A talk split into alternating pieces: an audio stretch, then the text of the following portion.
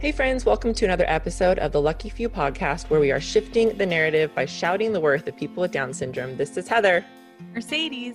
And Micah is not with us today, but we have an awesome episode that we are thrilled that we're going to be able to sit down with Michelle Sie Whitten, the president and CEO of the one and only Global Down Syndrome Foundation.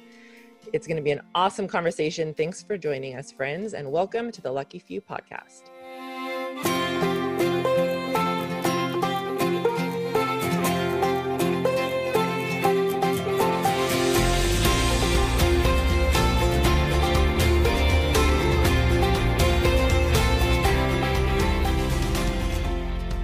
Are so excited to get to share with you our sponsor for this week's episode, Jonas Paul Eyewear.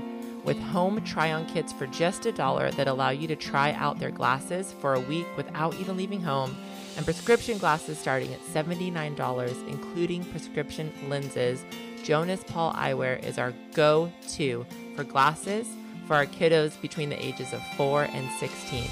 Head to jonaspauleyewear.com to learn more. All right, Mercedes. Um, I'm sad Micah can't be here for this convo because it's going to be really great. And I know we've been talking, I feel like even when we were back in seasons, in our early episodes, we've Global's been on our list of yes.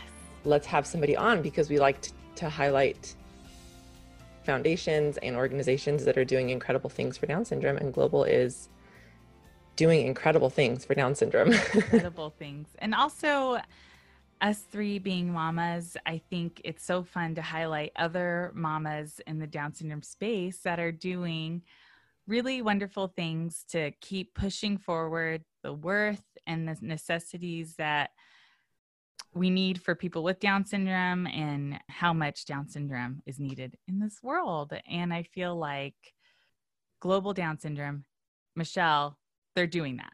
So yeah. this is so fun. Yes. And I love, I mean, we all love a mama who has a kid with Down syndrome and then sees a need. And then it's like, yeah. all right, let's meet this need. And then it turns into a giant organization right? that's then helping the entire community in incredible ways. And we have so much, so much gratitude for her. So let's, let's get going. Okay. So friends, we are so excited to have Michelle on with us today.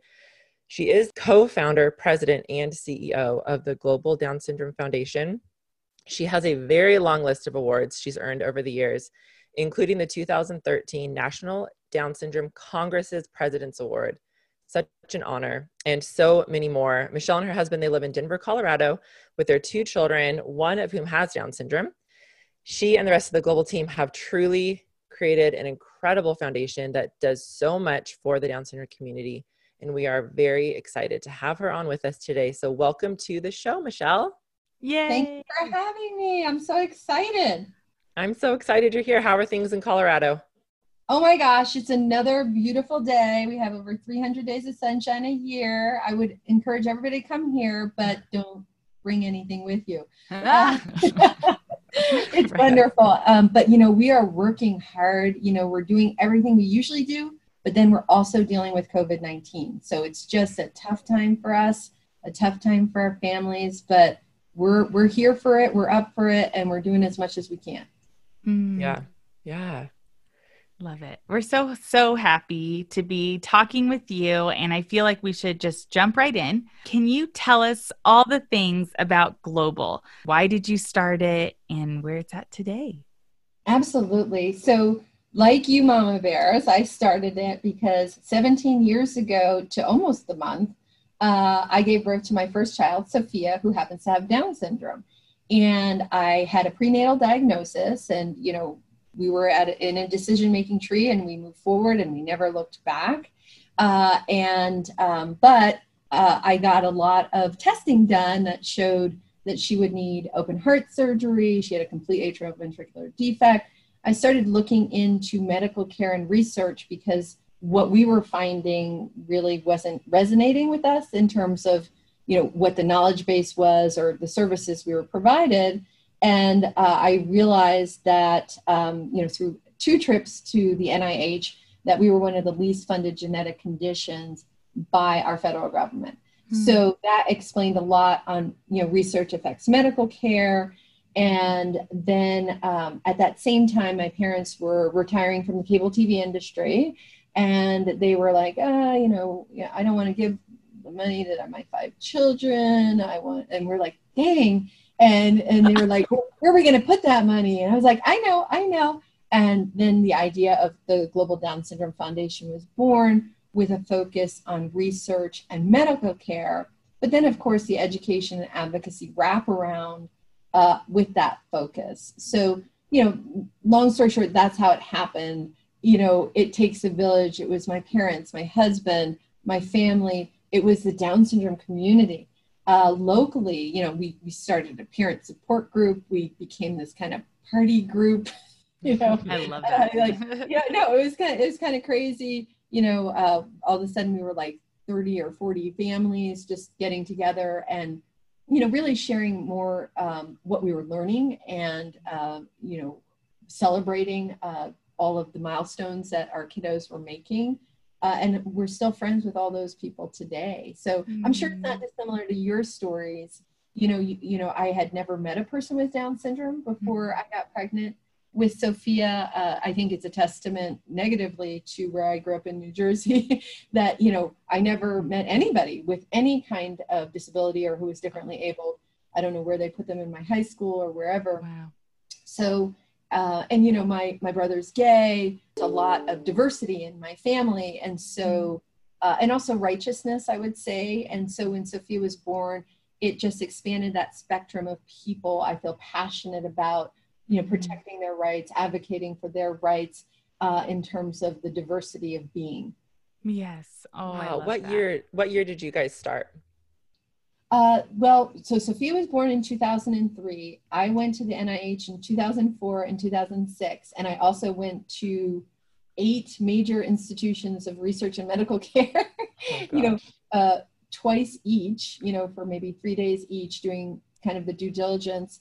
Uh, but we didn't actually officially start Global Down Syndrome Foundation till 2009, but we started the um, NIH and the uh, lobbying with Congress in 2006. Mm. Okay.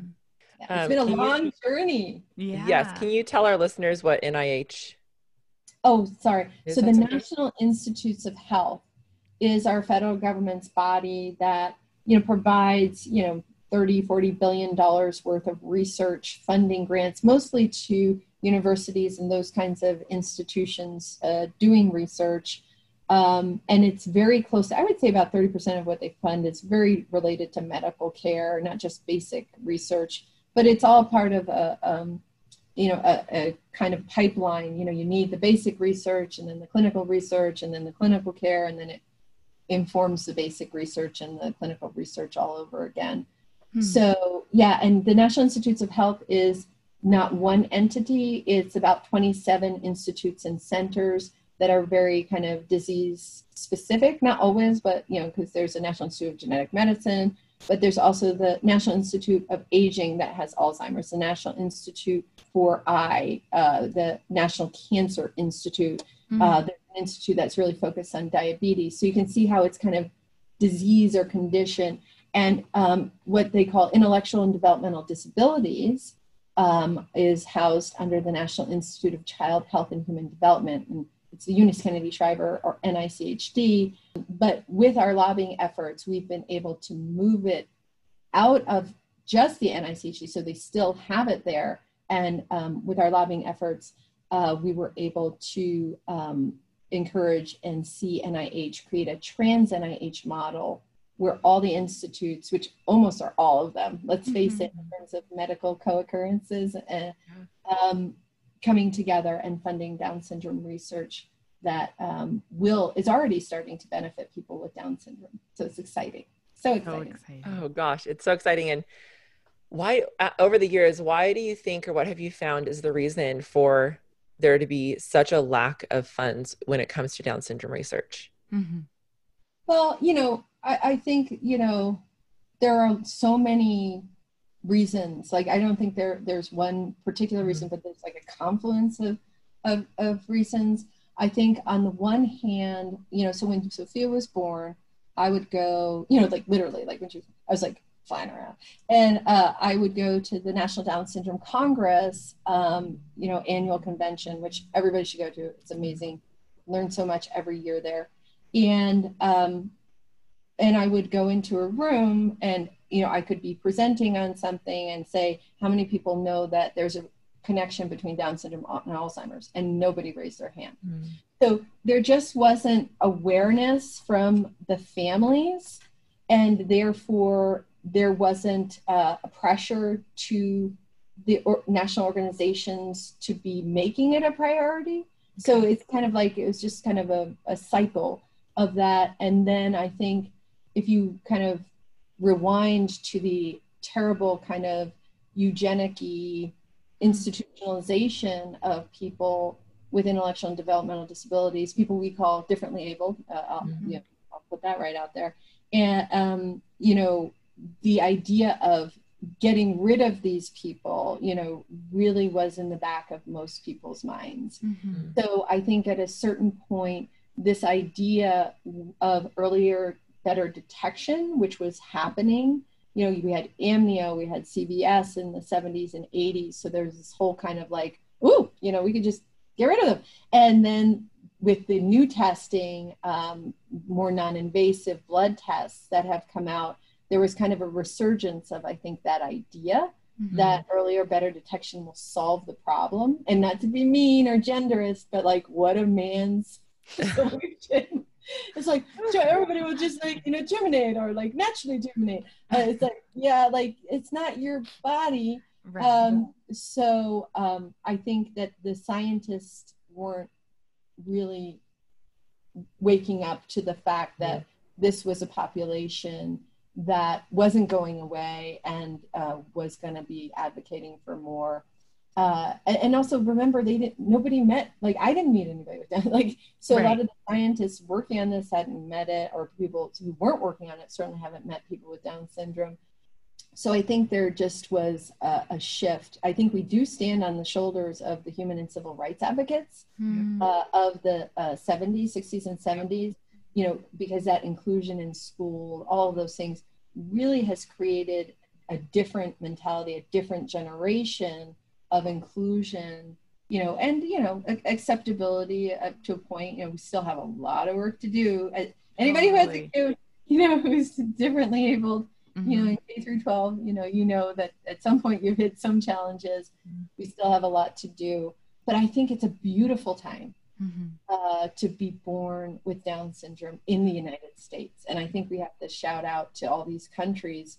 who mm-hmm. are where we were in the 60s or 70s or worse you know where um, you know these kids are maybe chained to a fence uh, you know or they're they're thought of as the devil or they they're possessed or you know mm. the family will disown the the woman if she actually doesn't you know leave the child to die on a hill like we still have this happening in our world um, so how do we make kind of seismic change mm. and kind of keep that change going for people with Down syndrome in the United States, but also like bring up and support other countries where we can uh, as role models. Um, you know, age old question, you know, in every sector, not just in terms of the human and civil rights of one uh, population. Right.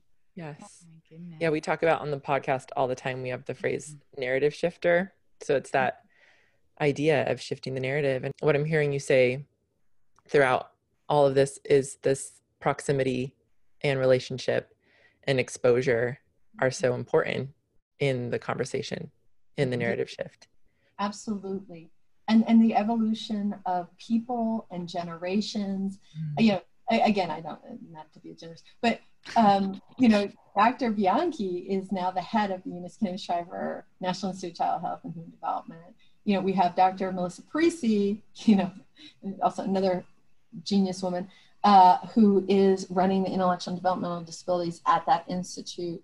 And these, you know, Dr. Bianchi is pretty new, and she is a Down syndrome researcher, mm. and you know, the first ever on the NIH campus. You know what they're bringing to this trans NIH model that we helped uh, be the catalyst for through our lobbying con- congressional directive is now completely embraced because they always knew. Mm. You know, they can't decide where the money goes, but they've always known as scientists that when you have 400,000 people walking around in the United States who essentially aren't going to get solid tumor cancers mm-hmm. because of the third chromosome 21 and who are highly predisposed to Alzheimer's and autoimmune diseases. Uh, there's a lot of research that can be done that will not only dramatically improve the health outcomes for people with Down syndrome, but for the general population as well. For sure, for sure. Um, I'm curious why the health, why health mm-hmm. instead of education or schools or yeah, why why health for you? Why why did you lean that direction? Do you think? Well, I think that there were a, a, few reasons. First, you know, we have other great national organizations and international organizations. I, I mentioned the National Down Syndrome Congress that are doing some great advocacy work, um, you know, in the areas of education, in the areas of um, employment, and uh, you know other kinds of legislation. Um, so, you know, I don't think my personal opinion is that there isn't one national organization that can do everything.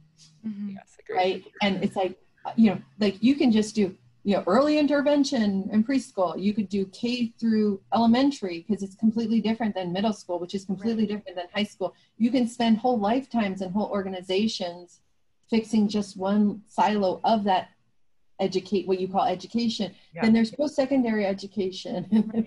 and then there's vocational education and then there's jobs and then there's independent living yeah. and right. you know uh, and, and, and frankly uh, we're not great at fundraising like you know again you saw you know you see autism getting 200 million plus a year from nih we were getting 14 or 16 million when wow. i was at the nih and then even when we had our big breakthrough, we were only at 37 million. But today, because of you know global's advocacy, and, it, and let me explain that our self advocates, the families that we bring to Washington, the mm-hmm. report language that we help uh, in, infuse with our um, knowledge about the base. Um, now, today, FY 2020, we're at 113 million. Wow. Right. So wow. that, you know, in a fairly short amount of time. Yeah. And and we watch every dollar and it's going to great research. I mean, research that really does stand to benefit. The way it's being worked on is intelligent. We've got Dr. Gibbons, we've got Dr. Tabak, we've got Dr. Collins. They have structured this in a way towards maximum benefit in the shortest time. Mm-hmm. And they acknowledge the fact that we you know, were terribly underfunded.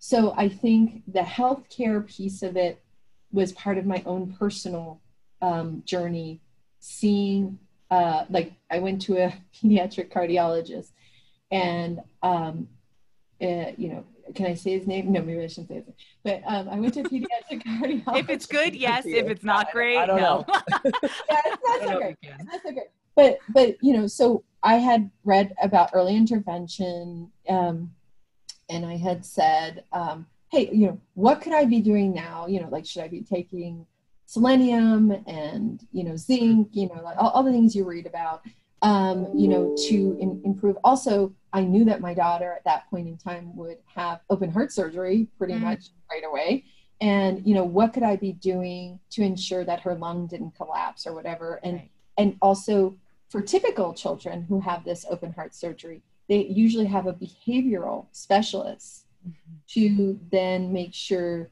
that the developmental aspects after open heart surgery, you know, are, are, are, are kind of in, in place or you're supported. And he looked at me and he said, the only thing that's going to affect your daughter's cognitive ability is the fact that she's mentally retarded. And Were you like, oh, Okay. no, no, and you know, so so I didn't I didn't use him again, but um, but again, like the, the, like so my personal experience with medical professionals, right, and also along the way, they missed her her um, how how you miss in so many ultrasounds because I was high risk. Uh, a complete atrioventricular septal defect. I have no idea. They, they were so worried I was going to sue them. But several um, specialists missed it, and then a pediatric cardiologist said, "Hey, she's got this, she's going to need open heart surgery. And again, different card, uh, pediatric cardiologists, different uh, two other uh, clinicians said, um, you know, here's information about termination. Mm-hmm. And, you know, at this point, I'm 30 weeks pregnant. Wow. And I'm like, hey, you know, it's, it's supposed to be 26 weeks, right? And then like, you know, you know, then, then it's like a no fly zone. And they're like, oh, but your okay. fetus has Down syndrome. Hmm. It's different. Oh. Your fetus has Down syndrome. So okay. I think that kind of visceral personal experience yeah. uh, and saying, oh my gosh, is, is this the healthcare that we're getting? Then flying to NIH and seeing that there was no understanding of even how many people with Down syndrome get certain disease. It's like, oh yeah, we a lot, a lot. Like a lot of people have sleep apnea. a lot of people have, like, but how many and why? Is there a reason? Can you catch it early? Mm-hmm. And so I think fundamentally we felt if you don't have good health, and at that time we didn't know how many people had sleep apnea, but we use that as an example. Even something very basic, and that's untreated mm-hmm. for a long period of time. You're not going to learn. You're not going to you're, not going to be uh, uh, attentive at, at home, at school, and the long term health effects will be so detrimental. And so the idea of reaching your potential, in our opinion, at that time when we set up Global, was so intimately tied to good health. Mm-hmm. And so we said that's an area that nobody else is tackling. Mm-hmm. We're going to hit that and we're going to hit it hard um, and, uh, you know, choose that lane and do as well as we can in that lane. Yeah. Gosh, girl, you are amazing. amazing. Uh, there's other words, My but this is amazing. You guys Aww. are amazing. But our community is amazing. Like I'm one of True. you know uh, thousands of moms who are doing mm-hmm. amazing things. Yeah, it's we we call ourselves the lucky few, and it's I had this moment when my daughter I have three kids and two of them have Down syndrome and they're all adopted. And so my daughter came home at four months old and I had a moment of like, okay, I'm confused because I I was terrified of adopting this child. I had no desire to have a child with Down syndrome. Everyone around me is like Down syndrome is this bad thing.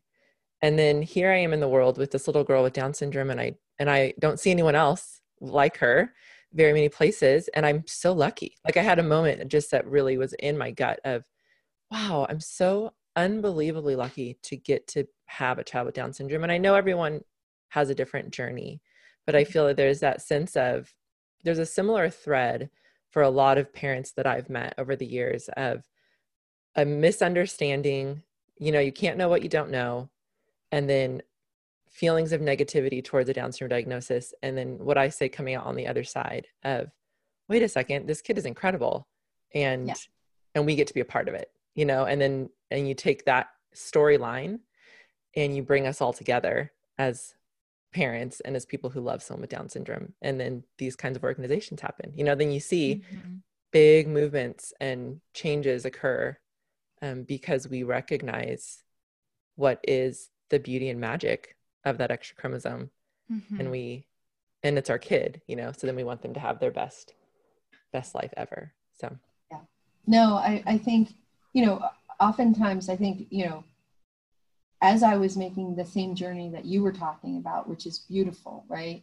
And, and yours even more compelling in a way because it's adoption, right? You know, mm-hmm. the choosing of that child, I think is a really big deal. Uh, and, you know, thank you for doing that. And thank you for being a role model for other people interested in adoption that may not have considered before adopting a child with Down syndrome. So I think that's that's incredible but you know, getting through, um, I remember, I don't know, maybe she was about a year old. Sophia, just brilliant kid, of course, and um, and I was seeing some of the the ways in which she was struggling through some of her her therapies, and um, she must have been 15 months because she had just started a half day, two days a week at preschool, and like you know, seeing her with other kids. You know, because we this preschool we have, it's like, of course, I'm half Italian, so I'm like I want to see her. I want to be there. Like, so like I'm, I'm looking through the like one way window like every day.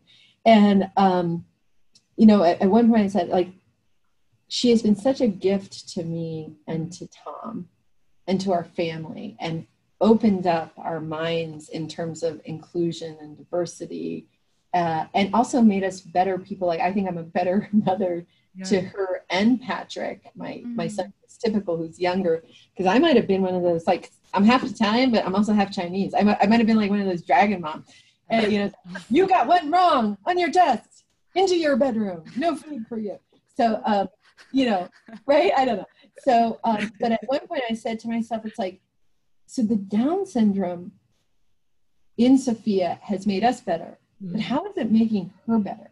How is it making her life better? I love it. what are we doing to ensure that for sure it's not making it worse but that the down syndrome itself could be something that makes her life better so it, it, she was very young i had that kind of fleeting thought i I haven't done much with it since, but it, it kind of it, it stays with me, you know, in the back of my mind. And you know, maybe someday I'll do something with it. Um, but I do think we should be thinking about how it not only helps other people become better, but how does it help in not certainly not defining Sophia, but also not making it a negative thing. Mm-hmm. Yes. Gosh, I feel like that's that's our next episode conversation because that's a whole that's like a very deep dive and mm-hmm. i think it's mm-hmm. one that i actually have not ever heard someone say it the way that you have and i like my head is just spinning like i can think of i think of our mason and she's 12 mm-hmm. and the ways in which her down syndrome makes her better but I, but it's like okay we got to deep dive that right and have a yeah. open dialogue about it but we'll do that we'll do that next time all right i'll come to colorado we'll have a we'll have a glass of wine yeah, um, yes. I was just to ask about the Be Beautiful, Be Yourself fashion show that mm-hmm. Global puts on every year. Can you describe that event, what goes on there, and why you started it? Yeah, absolutely. So, the Be Beautiful, Be Yourself fashion show is the largest fundraiser in the world. Uh,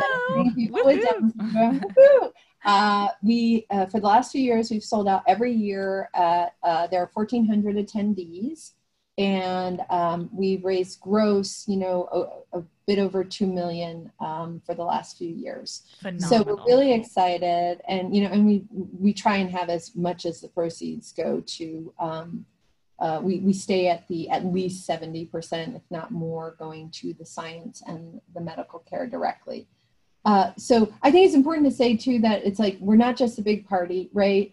Um, that money, huge amounts of money, go to the Crnic Institute, and now we went from one person, Linda Crnic, who tragically died before all this could happen, and that's mm. why we mm. named it the Crnic Institute. She was a researcher who believed in NIH funding Down syndrome research and was my mentor. Um, and she I only knew her a couple of years and she died in a bicycle accident, hit her head. It was just a freak oh, accident. Wow. And so we decided to call it the Crnic Institute uh, in honor of Linda Crnic. And so first it was Dr. Blumenthal, who was our, our first executive director who started this great grant program.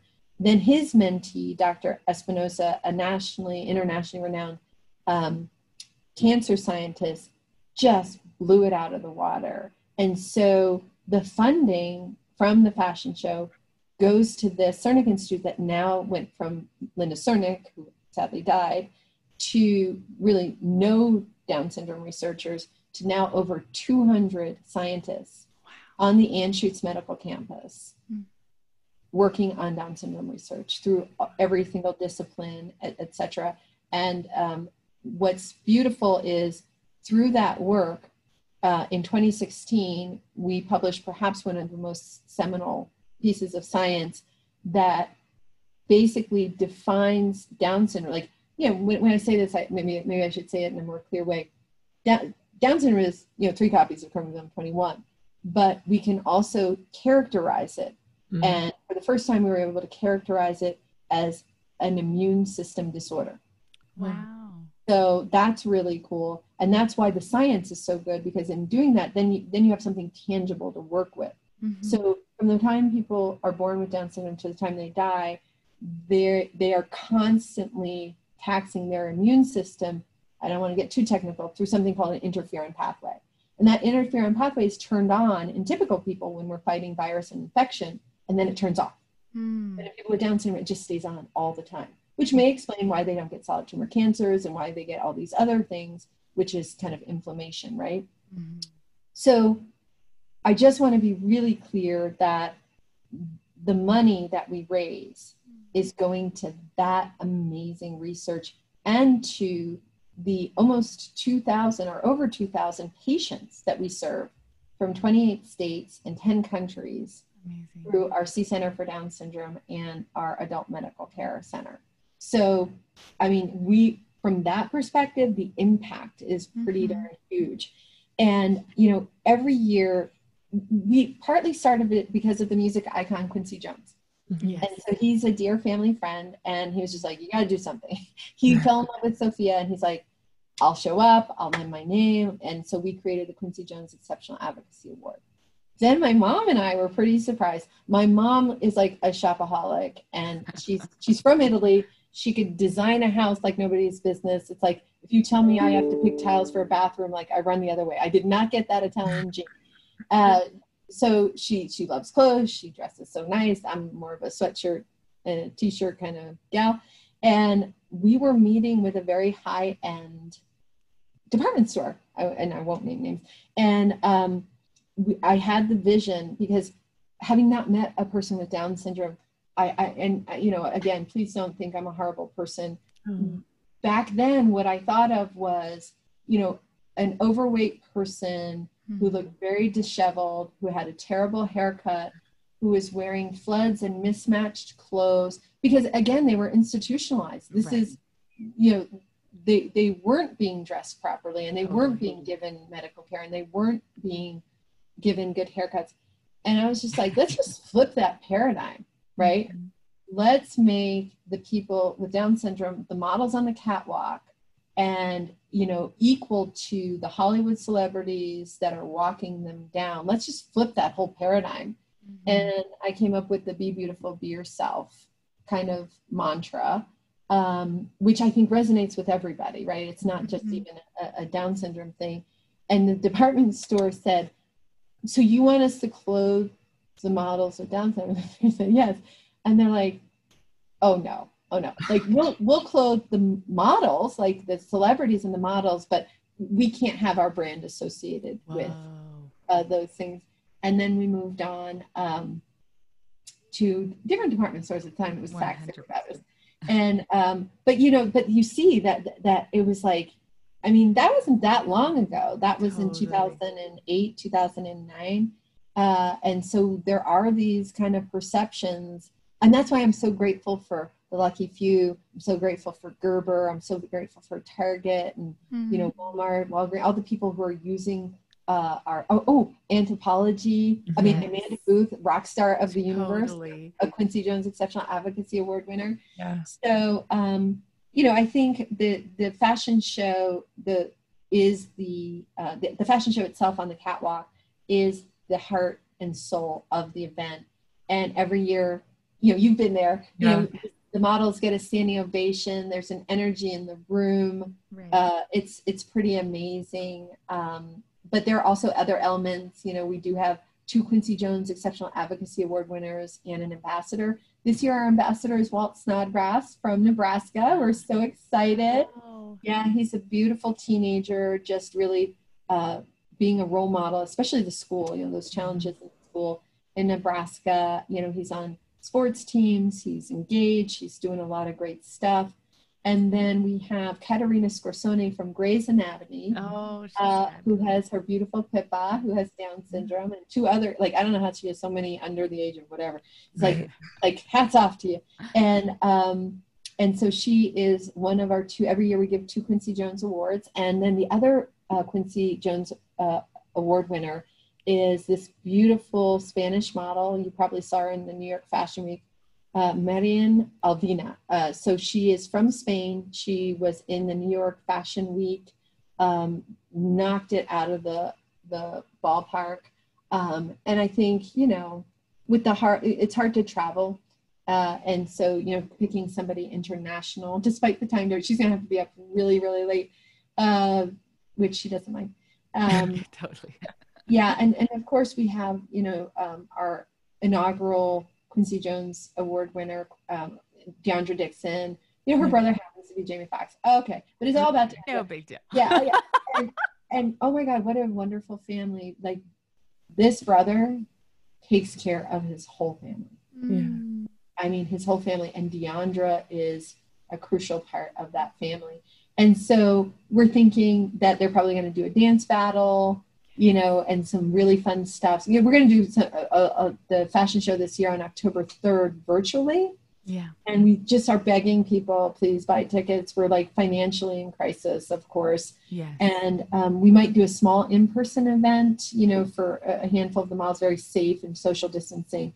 But mostly we're hoping that people will step up and buy tickets and yeah. tables. And we've got pretty much all of our celebrities, like, you know, we've got Quincy, we've got John C. McGinley, we've got Amanda Booth. Of course, we have, you know, Caterina Scorsone and, and Marianne.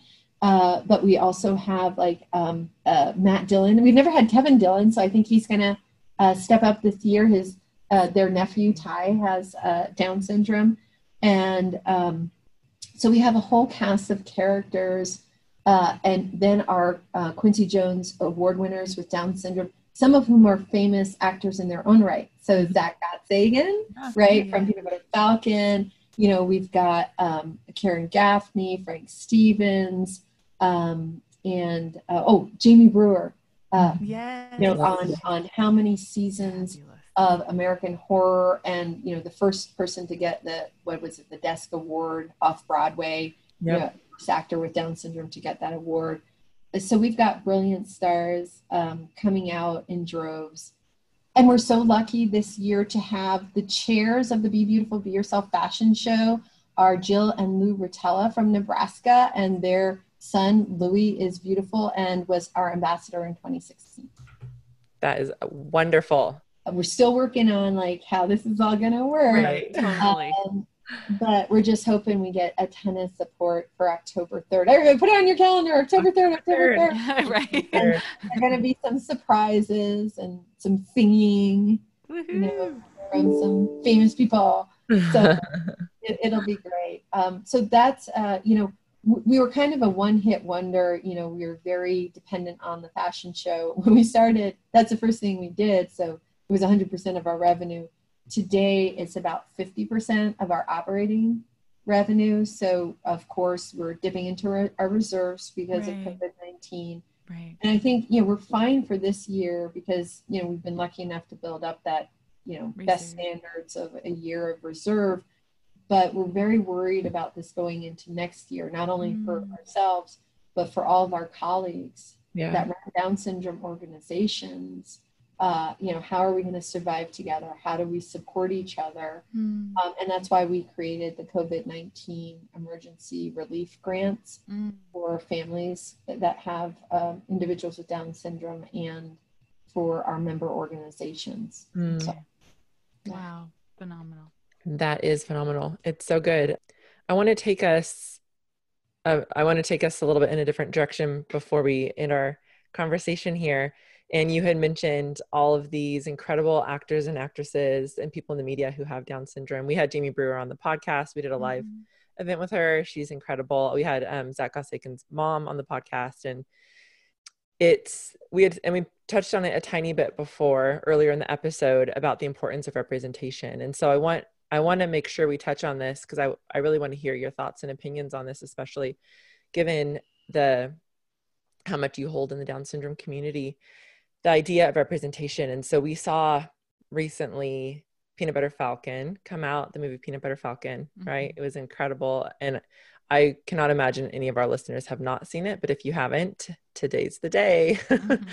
and then um, El Candidato, we got to have the people who created the film on and both of these projects they were huge when it comes to representation for people with down syndrome and representation in the media is huge your you know your dad has your family has media background and even the idea of that 11 years ago a department store is saying no, I'm not going to do that. And then we saw recently last month a woman with Down syndrome is it was a model for Gucci. Gucci. Yes. Yeah. Right. right. Love her. Love yeah. her. So we're seeing we're seeing things change. But can you talk to us what like your thoughts as you see Peanut Butter Falcon come out and your ideas and thoughts on representation in the media for Down syndrome and why that is important? Yeah, you know, I, I think it's very interesting because um, given my own background in um, the cable TV industry and in production, um, when we first started the Global Down Syndrome Foundation, uh, I would be approached at least monthly with, I've always wanted to create this documentary or this movie. All I need is $8 million yeah. and uh, we're going to change the world and everybody's going to accept people with Down syndrome.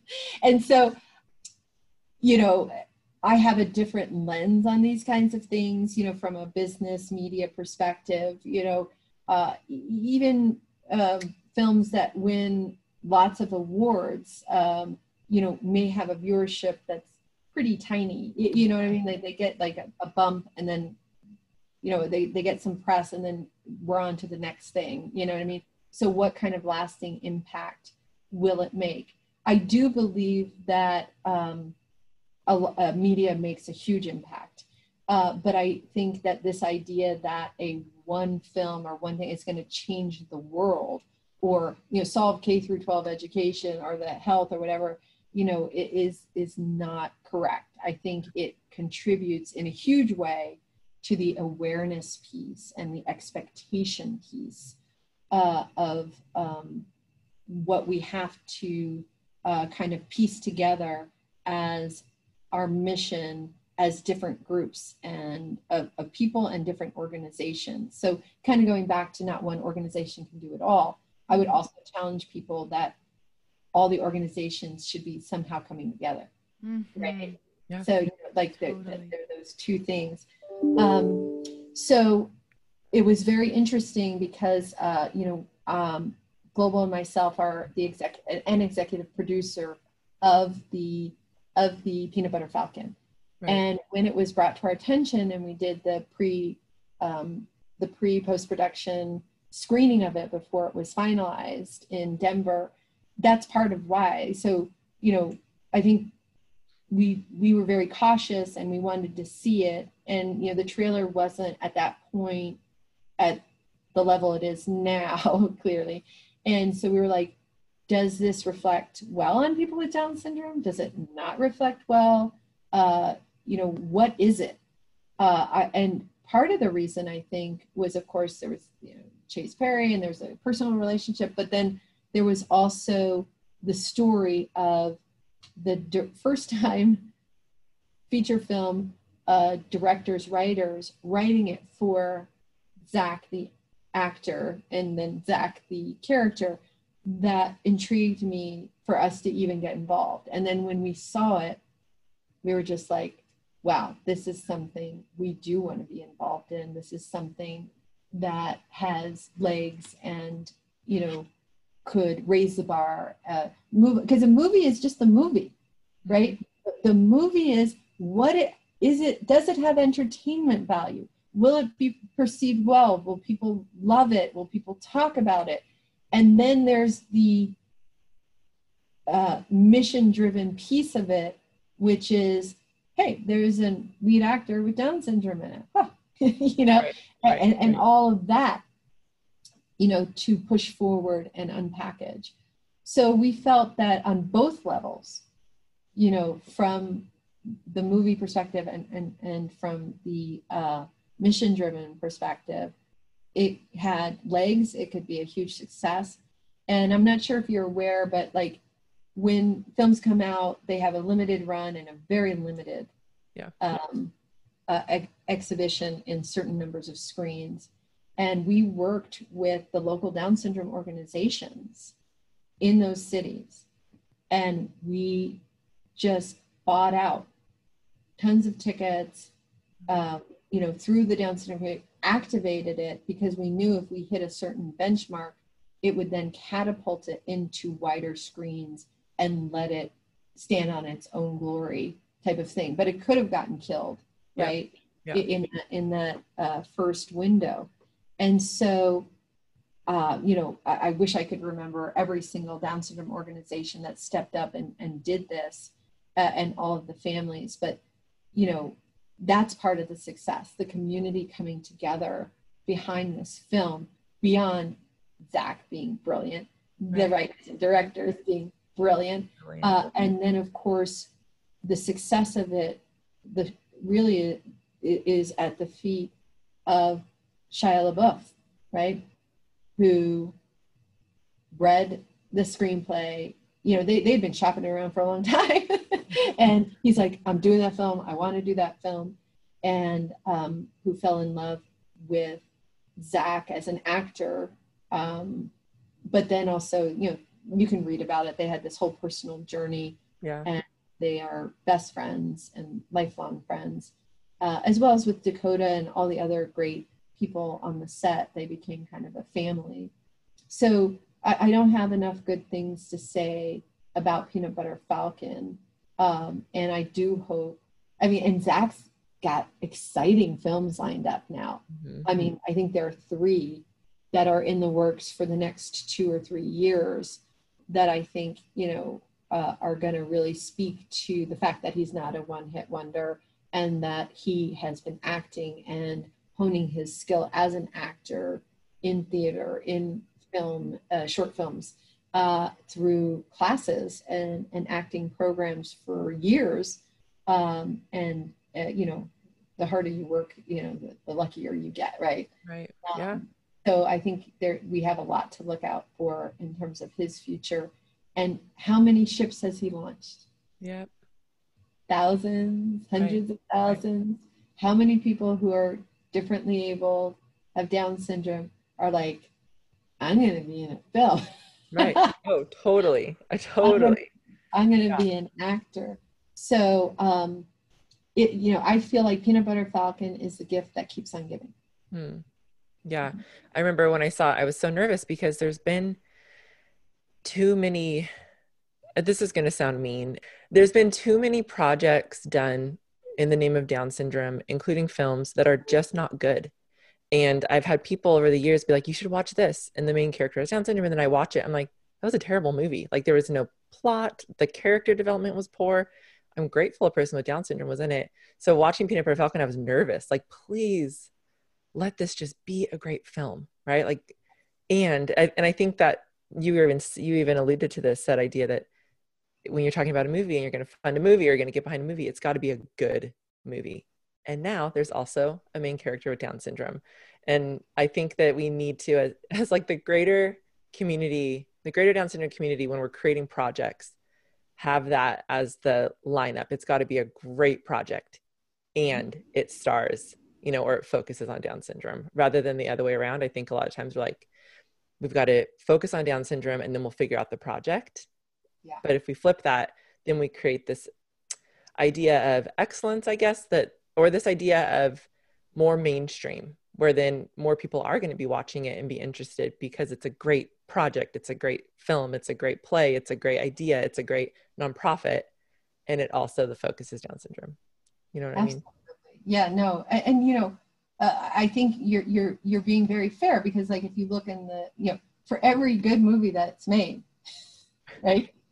How many hundreds if not thousands of I mean, great so movies are made? And and also to be fair, there are good movies that ne- don't get their due as well. Like they, they don't they're not a commercial financial success and they're beautiful movies. So yeah. you know the movie industry is volatile and it's like gambling Mm, like the yep. chances of you investing, even if you got the right actors, the right script, right whatever, the chances of you winning, in other words, making a film that's commercially successful and critically acclaimed, is what one or two percent. You know, so it's not going to be that different just because we cast actors with Downs. You know, so yeah, so in, yeah. in, in some ways it might be more challenging. Yeah, right? Sure. Like yeah. that the statistics might be even less. Yeah. Right. Yeah. Yeah. So. Okay. I we I say this every episode because we get to the point where I look at the clock and go, "Oh my gosh, I could talk another hour," but yeah. people including you and listeners, have other things to do. so we're going to take a quick break and hear our sponsors.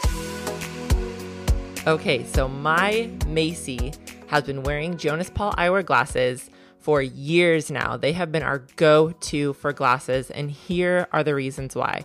First of all, they are so stylish and adorable. She feels confident and beautiful every time she has her glasses on. She absolutely loves them. They are comfortable with arms that are adjustable to fit her face and to fit behind her ears. Jonas Paul eyewear is affordable. Their prescription glasses start at just $79. That includes prescription lenses, and they currently offer blue light blocking lenses for extra screen time and online protection, which is great right now for all the screen time and online learning that our kids are doing. If you're interested, if your kid needs glasses, you need to head to jonaspaul.eyewear.com. You can use code the lucky few 15 at checkout and save 15% off just for listening. You are going to thank me and your kid is going to look amazing. Can you tell us the, tell the listeners the best place to find more information about Global Down Syndrome Foundation? Yeah, definitely. You can go to um, www.globaldownsyndrome.org and uh, of course, you know, from our homepage, you can get into a lot of different areas, but I strongly recommend you go and there's right on the homepage, you can link to our COVID 19 page. There is so much important information you should know about Down syndrome and COVID 19 on that page. So please go to it. Yeah, I know we didn't even have time to talk about that, and that was in my notes to to touch on. So I'm glad you mm-hmm. mentioned that, and and I do really encourage everyone to head on over there as soon as you're done listening um, because Global Down Syndrome Foundation has been doing a ton of very helpful, informative work when it comes to COVID 19 and Down syndrome. People have medical or research questions. Please just email us and ask. Okay. Right? I mean, I think we're really good at triaging and helping people I love that. find, you know, some sort of answer. You know, there are times where it's so complicated that we fail, but I would say 90 some odd percent of the time, we are able to connect people to the right resource to kind of help sleuth what those medical issues are. Okay. I just want to say thank you so much, Michelle, for coming on the show today. It really, it's an honor and a privilege, and you are to be applauded. And I highly admire you and the work you've done, and I'm very, very grateful. Thank you. Thank you. Thank um, you. you. know, I admire you and of course the lucky few. Um, but I do feel like it's it's not me, it's this whole group of people and it's all the other organizations and all the families coming together. Uh, and that's when we have kind of uh, amazing, what I call the juggernaut success. Oh, I like it. I like it so much. Um, and then thank you also, listeners, for listening. So you can also share your good news in our messages on Instagram. We are the Lucky Few Pod. And if you have a product or a business that wants to help us shout the worth of people with Down syndrome, we would love to partner with you. You can email us hello at the Lucky Few Podcast for, for sponsorship opportunities. A huge thank you, as always, to our producer, Val Schleter, our editor, Josh Avis, and our sponsor, to all of you who share the Lucky Few podcast with friends, who've listened faithfully, and who cheered us on. Don't forget to subscribe, leave a review on Apple Podcasts or wherever you get your podcasts. And remember that you are dear listeners supporting your loved one with Down syndrome. You are a shouter of worth and you are a narrative shifter. So keep on keeping on. We are here cheering for you, and we'll be together next week on the Lucky Few Podcast.